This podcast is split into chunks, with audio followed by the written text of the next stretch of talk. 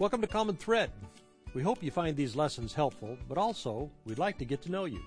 If you go to our website slash newcomer, we'll send you an email, some things to read about the community, and an invitation to a personal chat. If you're here in Raleigh, maybe face to face. If not, on Zoom. We hope you will. commonthreadchurch.org slash newcomer. Okay, here's the lesson. I am pretty sure that we have not left the Christian tradition. I am equally sure that what's happened is that the Christian tradition has left the Christian tradition. I'll explain that more deeply as we go through this lesson in the weeks to come.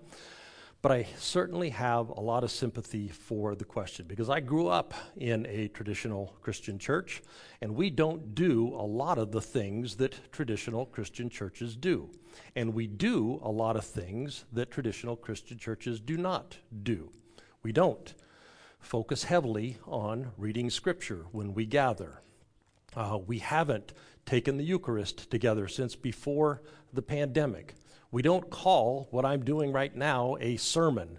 Uh, we don't call it preaching, although Julie still calls me a preacher.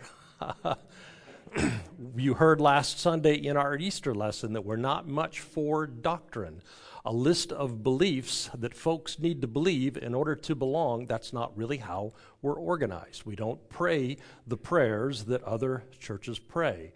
We don't talk about the afterlife, a heaven to gain or a hell to shun. We don't talk much about sin or salvation, and when we do, you would hardly recognize that that's what we're talking about. We don't have an altar call. We don't have an invitation to get saved, which is what good Christian churches do.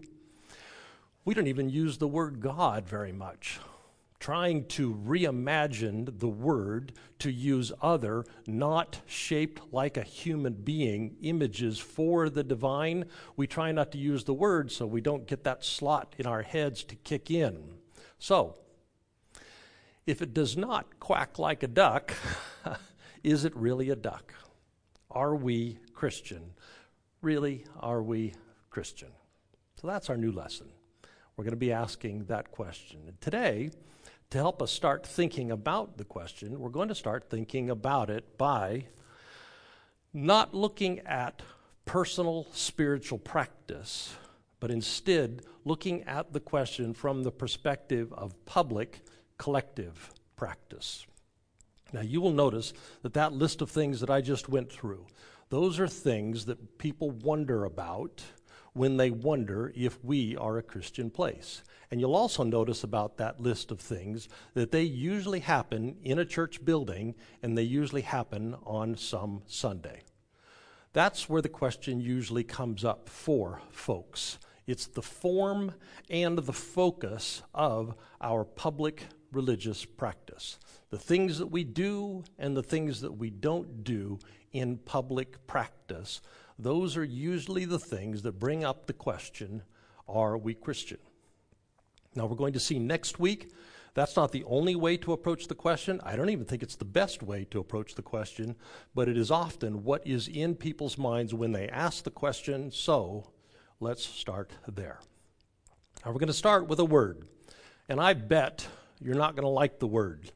I bet it's going to produce negative emotions in your mind when you hear it. And the word, get ready for the negative feelings, the word is institution. We're going to talk today about institution. People often have negative feelings when I refer to Common Thread as a religious institution. First, we've got discomfort with the first word, religion. That came up during What Are You Thinking uh, here in the room last week, and for good reason. Second, if religion has a negative connotation, institution, doubly so. So let's start by defining that term, institution, and let's think about how, how we think about institution informs this larger question are we Christian? Are we a Christian institution? Okay. These are the questions that we're going to be talking about after the lesson. I want you to have some time to be thinking about them before we get to that so it's not sprung on you.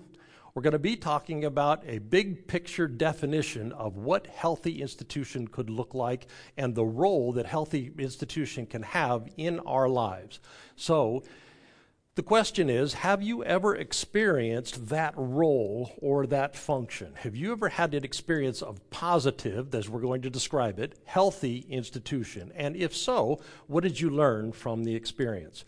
Or, based on what you learned from the experience, what do you hope the healthy religious institution looks like on the other side of the rebuilding that is set before our generation? So that's where the lesson's going. Be thinking about that while the lesson goes on so that you're ready when it's time for the questions.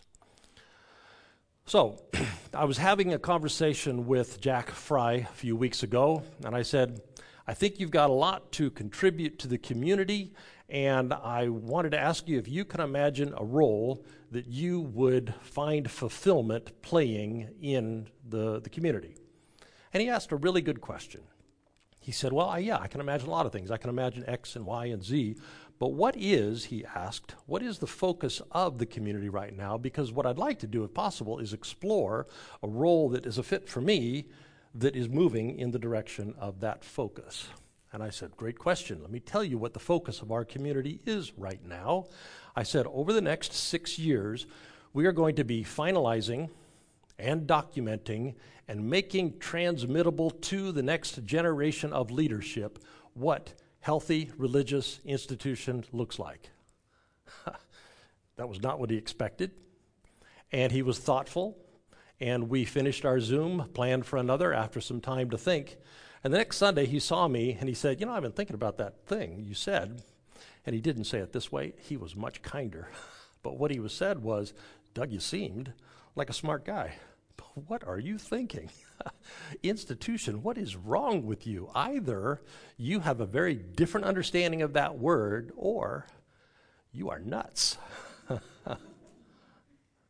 now, I know what he's saying because I've said the same thing for a lot of my life.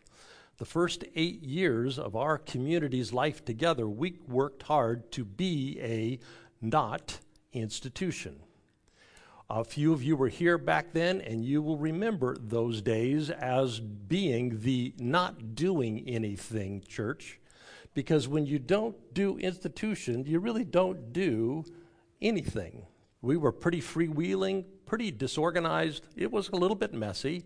It was fun, but it was a little bit messy. So we were that, a not institution, because many of us had been chewed up and spit out by institutions, and especially religious institutions. Now, you have probably noticed that none of our social institutions are functioning particularly well these days. Government is stuck in this partisan do loop, can't move forward. Education has been reduced to policing math problems to make sure that they don't have political bias. Family is kind of fragile, often a source of pain for people. We don't trust businesses. It seems like they have a vested interest in exploiting us. And religion may be the worst of the bunch. Now, for reasons that we've talked about at other times, our whole society is in the process of tearing down our institutions. The institutions that we have today were worked out, hammered out, when we lived in a very different worldview than we live in now. And consequently, because we don't function with the base, same basic assumptions about reality that we used to, the institutions that were designed for those basic assumptions aren't working for us very well in this newly emerging worldview that the whole society is coming to understand.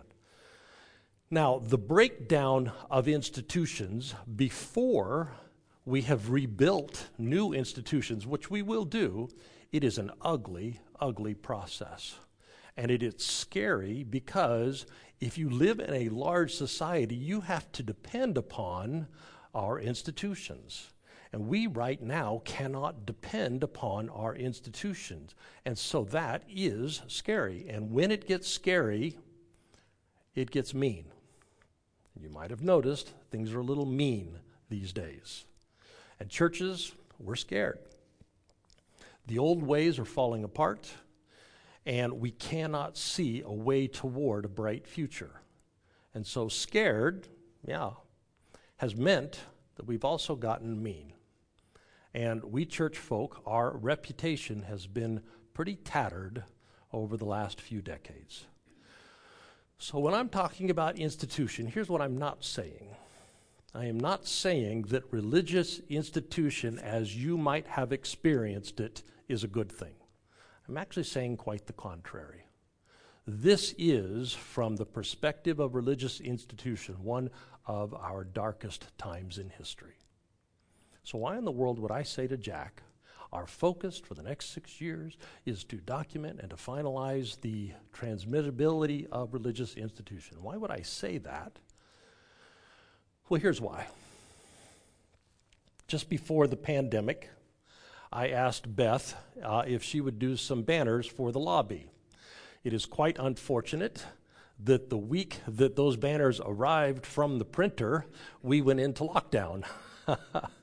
And now we're getting ready to move, so now the lobby is acting more as a storage room than it is as a gathering place in which we see beautiful things on the wall. So, all in all, a pretty unsatisfying project for Beth. Commiserate with her if you would, please. Hopefully, they will have pride of place when we find a new space, but it just kind of didn't work. So, when I was asking her to do the project, I asked her, she asked me to put into words some of the core principles of Common Thread that then she could turn into banners. And this is one that I gave her. We find the divine better together. We find the divine better together. Now, here's why that made it on our core principle list. And I hope that you have heard me say this at least 100 times. Human beings are designed for together. Human beings are designed for together. Let me give you a little context for that. I'll bet that you have got a bunch of brilliant ideas in your head, and I'll bet they really are brilliant. I also bet that those ideas, were you to integrate them into your life, would make your life significantly better. I also also bet that you've got quite a few more brilliant ideas in your head than you've got processes and procedures in place that turn those ideas into actual things that you do, actual ways that you think, actual things that you live out consistently day in and day out. If that's not true, I am shocked. now, as someone who peddles in brilliant ideas, I give them out like candy all the time. You are so fortunate. As someone who peddles in brilliant ideas, I know that brilliant ideas without processes that actualize those ideas very quickly become blah, blah, blah, blah, blah. Now, maybe you can see coming a healthy way that we can begin to rethink and reimagine the institution. I hope you can see it coming. By the way, Jack, I just told a story about you. When human beings work together, we are forced to turn brilliant ideas into systems. If we don't, we end up creating chaos. When we are alone, we are not forced to turn brilliant ideas into systems. But Here's the thing we are social beings, we humans, and despite our glaring blind spot for American individualism, our design specs are work together design specs. We do things well when we do them together. We build bridges well when we build them together, and we find the divine better together. When we don't do things together, we don't do them nearly as well. We're not nearly as good at things when we do them alone. But here's the thing individualism is so much easier. It is so much more convenient. It is so much less hassle to not have to create the systems that will make it possible for us to do things together. Doing things together is very, very inconvenient. Together forces us to do something that we don't want to do.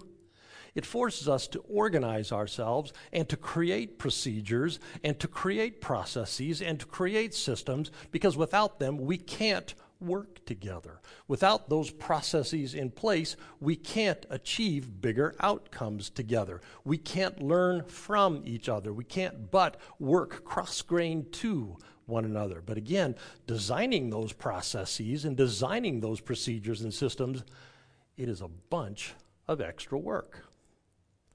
How many times have you said, oh, it's just easier to do it myself. I need help, but it's just so much easier to do it myself. And that's true. But as approaches go, it's not very good at building bridges.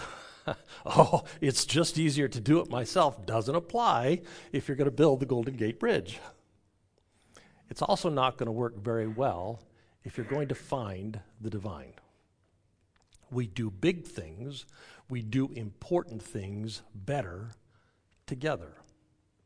And so, all that hard work that we are required to do when we do together, the hard work of designing systems and procedures that help us not bump into each other, that make it able, make us able to work together, it turns out when we do that extra work, we stumble backwards, not even knowing it was going to happen, into how human beings turn ideas into daily life reality.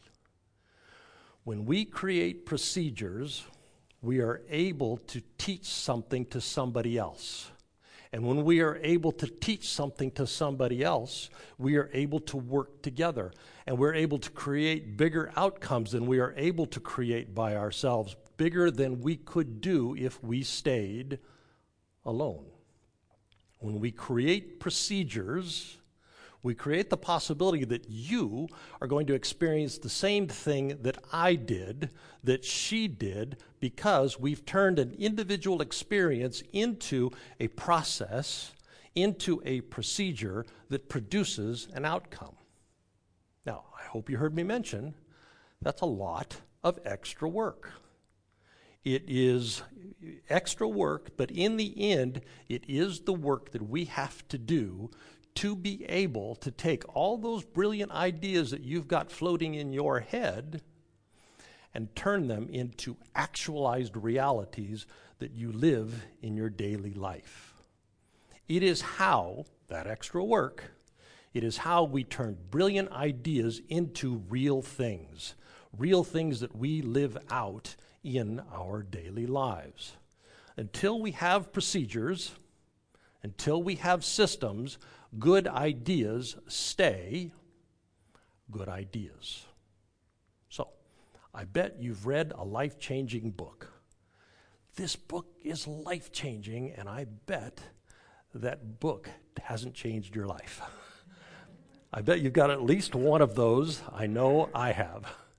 That happens not because the ideas are not brilliant. It's not because the ideas are not life changing. It's because we don't have systems to integrate those ideas into our daily lives. And that's primarily because we approach things as individuals, not as system creating togetherness. Together forces us to do the work, creating the systems that be eventually become pathways to enduring change. So here's an example. We have a brilliant idea in our community, and that brilliant idea is that self awareness makes us better people. Brilliant, right? It's a brilliant idea. When we know our often unconscious internal drivers, when we can see them as they are kicking in, we are able to stand back from those impulses, stand back from those instincts, and make better choices. We are not driven by our habits. We can do a better job of living, a better job of loving our people, a better job of making the world a better place. Again, it's a brilliant idea, this whole concept of self awareness. But that idea, without procedures, rarely turns into actual self awareness. So, a bunch of people gathered at my house yesterday, and we gathered to learn a procedure, a system our community hammered out together over several years, a process to help us help each other learn how to become more self aware. So, step one you already know where this is going because a procedure starts with steps that we can follow. Step one, print out this piece of paper with these questions on it. Step two, set aside some quiet time to answer those questions by yourself. Step three, get together with someone you trust and tell them what you wrote down. Step four, clarify to them as much as you can about your blind spots, the things that you weren't seeing. Step five, explore no more deeply where the stories that you tell yourself are and might not be true enough. Well, it turns out that when we do X, and then we do Y, and then we do Z, if the procedures have been tested and tried, and we've been testing and trying them, uh, here's uh, a hint that's what institutions do together. They test and try out and design procedures. Then, if we follow those procedures, they do turn an idea like self awareness is a good thing. Brilliant idea we turn that into an actualized reality, like being more self aware on my job or making better decisions as I am raising my children. Now, if you think what Jack thought, institution, what is wrong with you? You think that for very good reasons. Because here's the other thing that is going on in this moment in history around institutions. You've probably experienced institutions as something unhelpful, maybe command and control, or maybe you experienced it as toxic and harmful, or maybe you experienced that is uh, experienced an institution as irrelevant and outdated. Because for the most part, the institutions that we know today have been that, especially are religious institutions command and control, toxic and harmful, irrelevant and outdated. Well, here's something I've noticed when people come and check out Common Thread. If they've been in a religious institution, they often initially feel a sense of relief. Ah, when they get here. A noticeable absence of command and control, a noticeable absence of toxic and harmful, a noticeable absence of irrelevant and outdated. But after that first blush, after that first sense of taking a breath of relief, hey, wait a minute. You don't do these things, you do do those things. What are you, New Age Buddhists? now, I'm going to answer that question directly next week. Here's an unfortunate thing about institutions they have a life cycle. And in that life cycle, there's a particularly ugly stretch. At some point along the way, with depressing regularity, the focus of the institution shifts from developing systems that help people actualize brilliant ideas into their lives. They shift from that to the protection of the institution itself. Political parties were formed to implement some brilliant social ideas. One party formed to protect and to conserve hard won principles that we know work and function well. The other party formed to change and to improve things that are not working well for everybody. Brilliant ideas. But at some point, protecting the political party itself becomes more important than serving the big idea that formed the party in the first place. That happens to institutions with depressing regularity. The Catholic Church formed to implement important spiritual principles, nurturing the spiritual health of people in the community and caring for the world around the community, especially the vulnerable. But at some point, protecting the institution itself, like when the institution was being threatened by systemic pedophilia, Protecting the institution became more important than serving the big ideas that formed the institution in the first place. That happens to institutions with depressing regularity.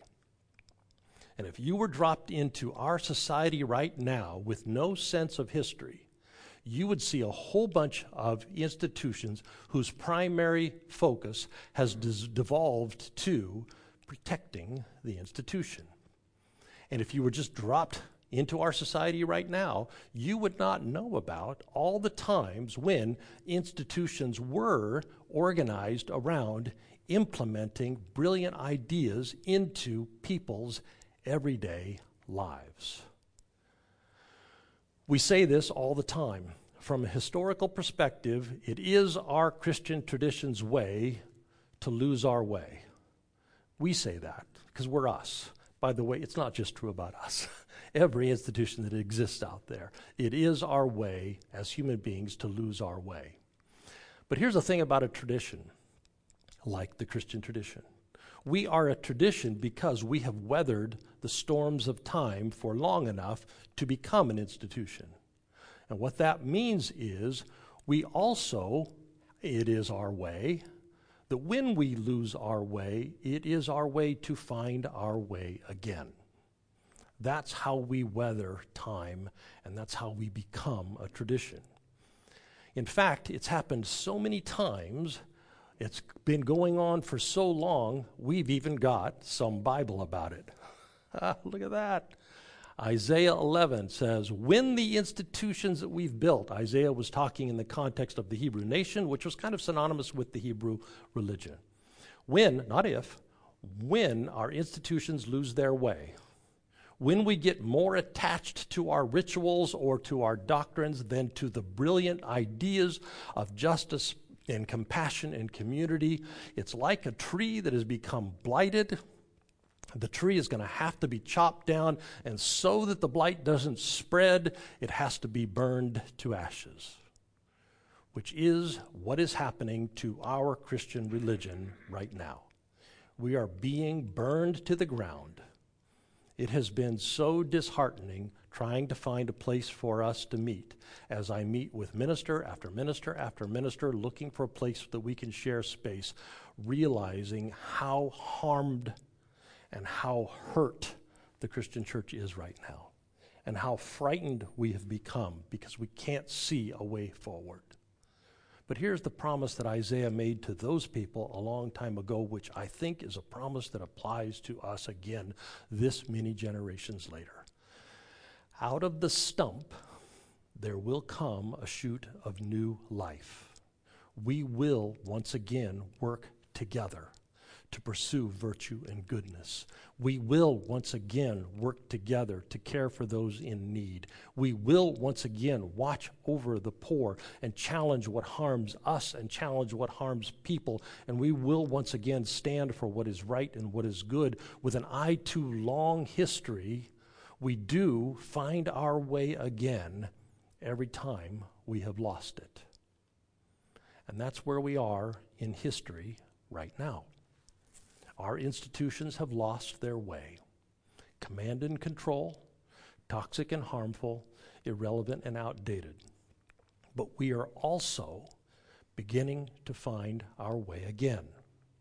And as the blight is being burned away out of the stump, we are finding new life to follow, new, brilliant ideas that change everything, I watch it happen all the time in our community, all the time. People's lives being transformed as together we are taking brilliant ideas, ancient brilliant ideas, enacting them by turning them into processes that we can then follow together that are transformative for us as they have been for generations before us when we do those practices, we are finding our way back again to the function and purpose of healthy religious institution. So, what that means, that little shoot of life coming out of the stump, is that healthy new institutions are in our future. They're not here yet, but they are in our future. New and healthy processes to help us together actualize brilliant ideas into our lives. That is in our future. We are finding our way again. Systems that build community and help us belong, but also help us selflessly invite others to also belong with us. Systems and procedures that build trust so that we can share our spiritual lives and our vulnerabilities one with another. Systems that help us look out for one another when life hits those difficult times. Systems that provide structure and build into our days the hygiene for our souls. Structure to help us do meditation and do self examination and do reflection and learning and serving others. Systems that remind us to aspire to and to draw more deeply from the deepest and the truest that is within us. A rhythm of life, systems and procedures that create a rhythm that point us back to something bigger than ourselves, remind us to seek out the divine in nature and in silence and in our stories and in community. Healthy religious institution, finding our way again, is in our future. So, why all that talk about institution and finding our way back to the healthy function that they serve when we're asking the question, are we Christian? The church things that we do together, common thread. The Christian things that we do together, common thread. They are different. From the things that we used to do, they are different. We were born into a historical moment in which it is our job to figure out how to make our institutions alive and vibrant and healthy again. To do that, we go into the past, we find out what has worked, we translate the ancient wisdom into our current worldview, and when we do that, we design new processes and new procedures to achieve very ancient outcomes. And when we do that, the new stuff we do feels weird. The new stuff we do is not like the stuff we used to do it feels different from the old things that we used to do. It is not the same, doesn't feel the same. So, are we Christian? Is Common Thread a Christian institution? I'm going to make the case in this lesson for yes. But we are also keenly aware of this historical moment into which you and I were born the hard work of rethinking and reimagining and stripping down and building back and making mistakes and then realizing we've made mistakes and then trying again and then doing that whole process over and over again, that is the time into which we were born. 500 years ago, we did the same thing, called it the Reformation. We're in the throes of another of those times seeking life and health in the things that we do together.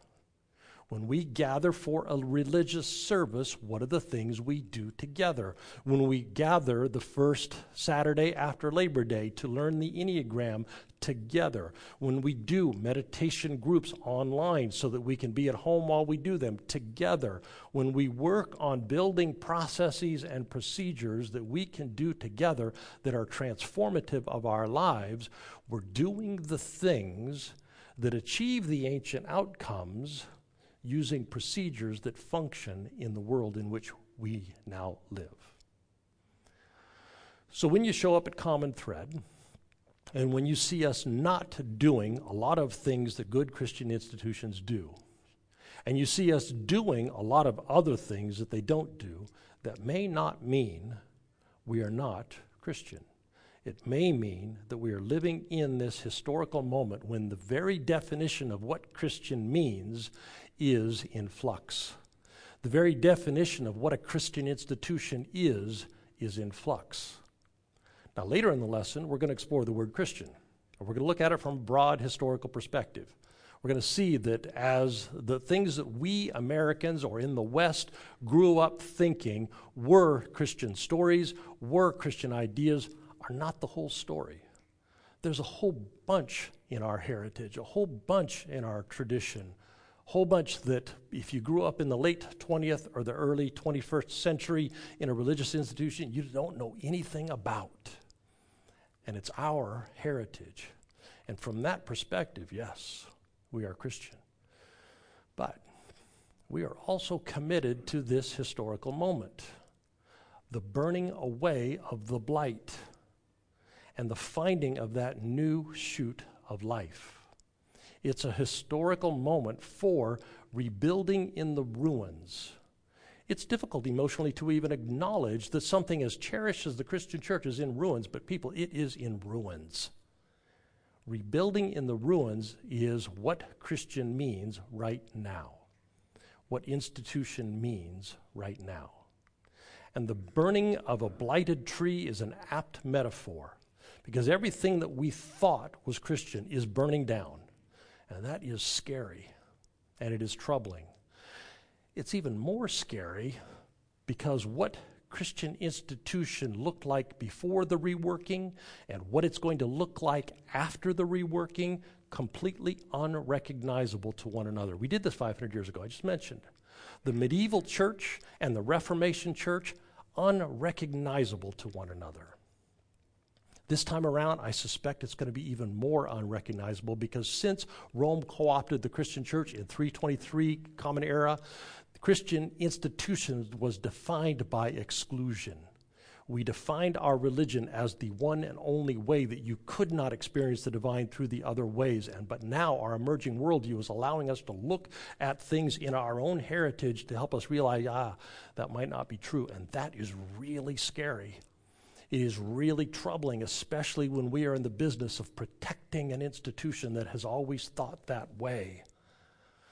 That's what we're going to talk about next week this week, our generation is being called upon by history to rebuild in the ruins. We've done it before, quite a few times. It's kind of an exciting time to be alive. I hope you're excited. I hope when we are building systems and processes together, when we are finding life and vitality together, I hope you're thinking this is the best thing that we could be doing. I think that. But I also know that there's a lot of really good people who look at what we're doing and say, that is just too scary.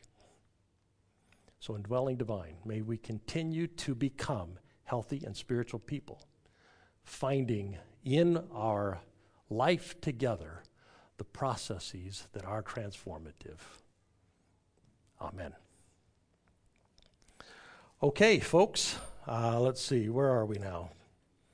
Oh, yeah, we do uh, the offering. That's what we do next.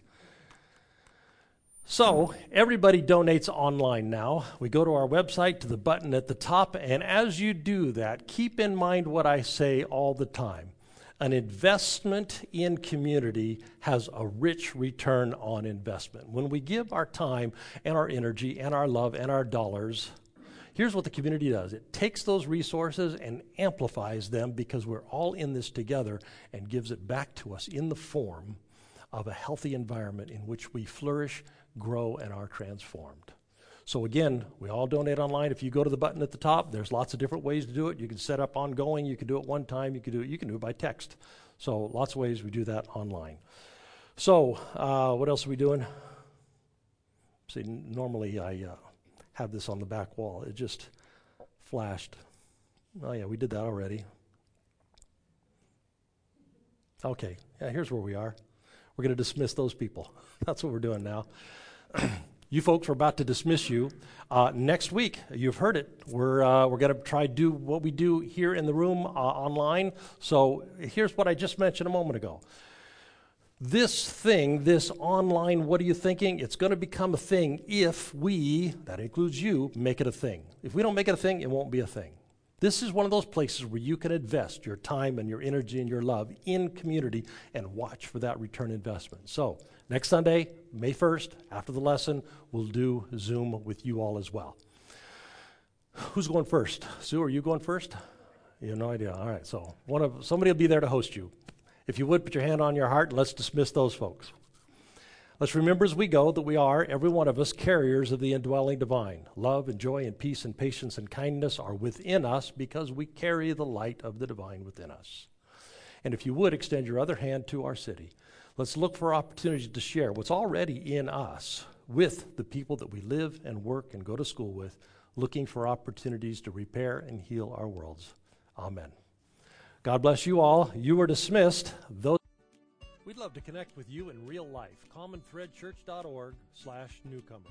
And if you'd like to take an ownership stake in the well-being of the community, we all contribute online. You'll find a donate button at the top of our website. See you next time. We'd love to connect with you in real life. CommonThreadChurch.org slash newcomer. And if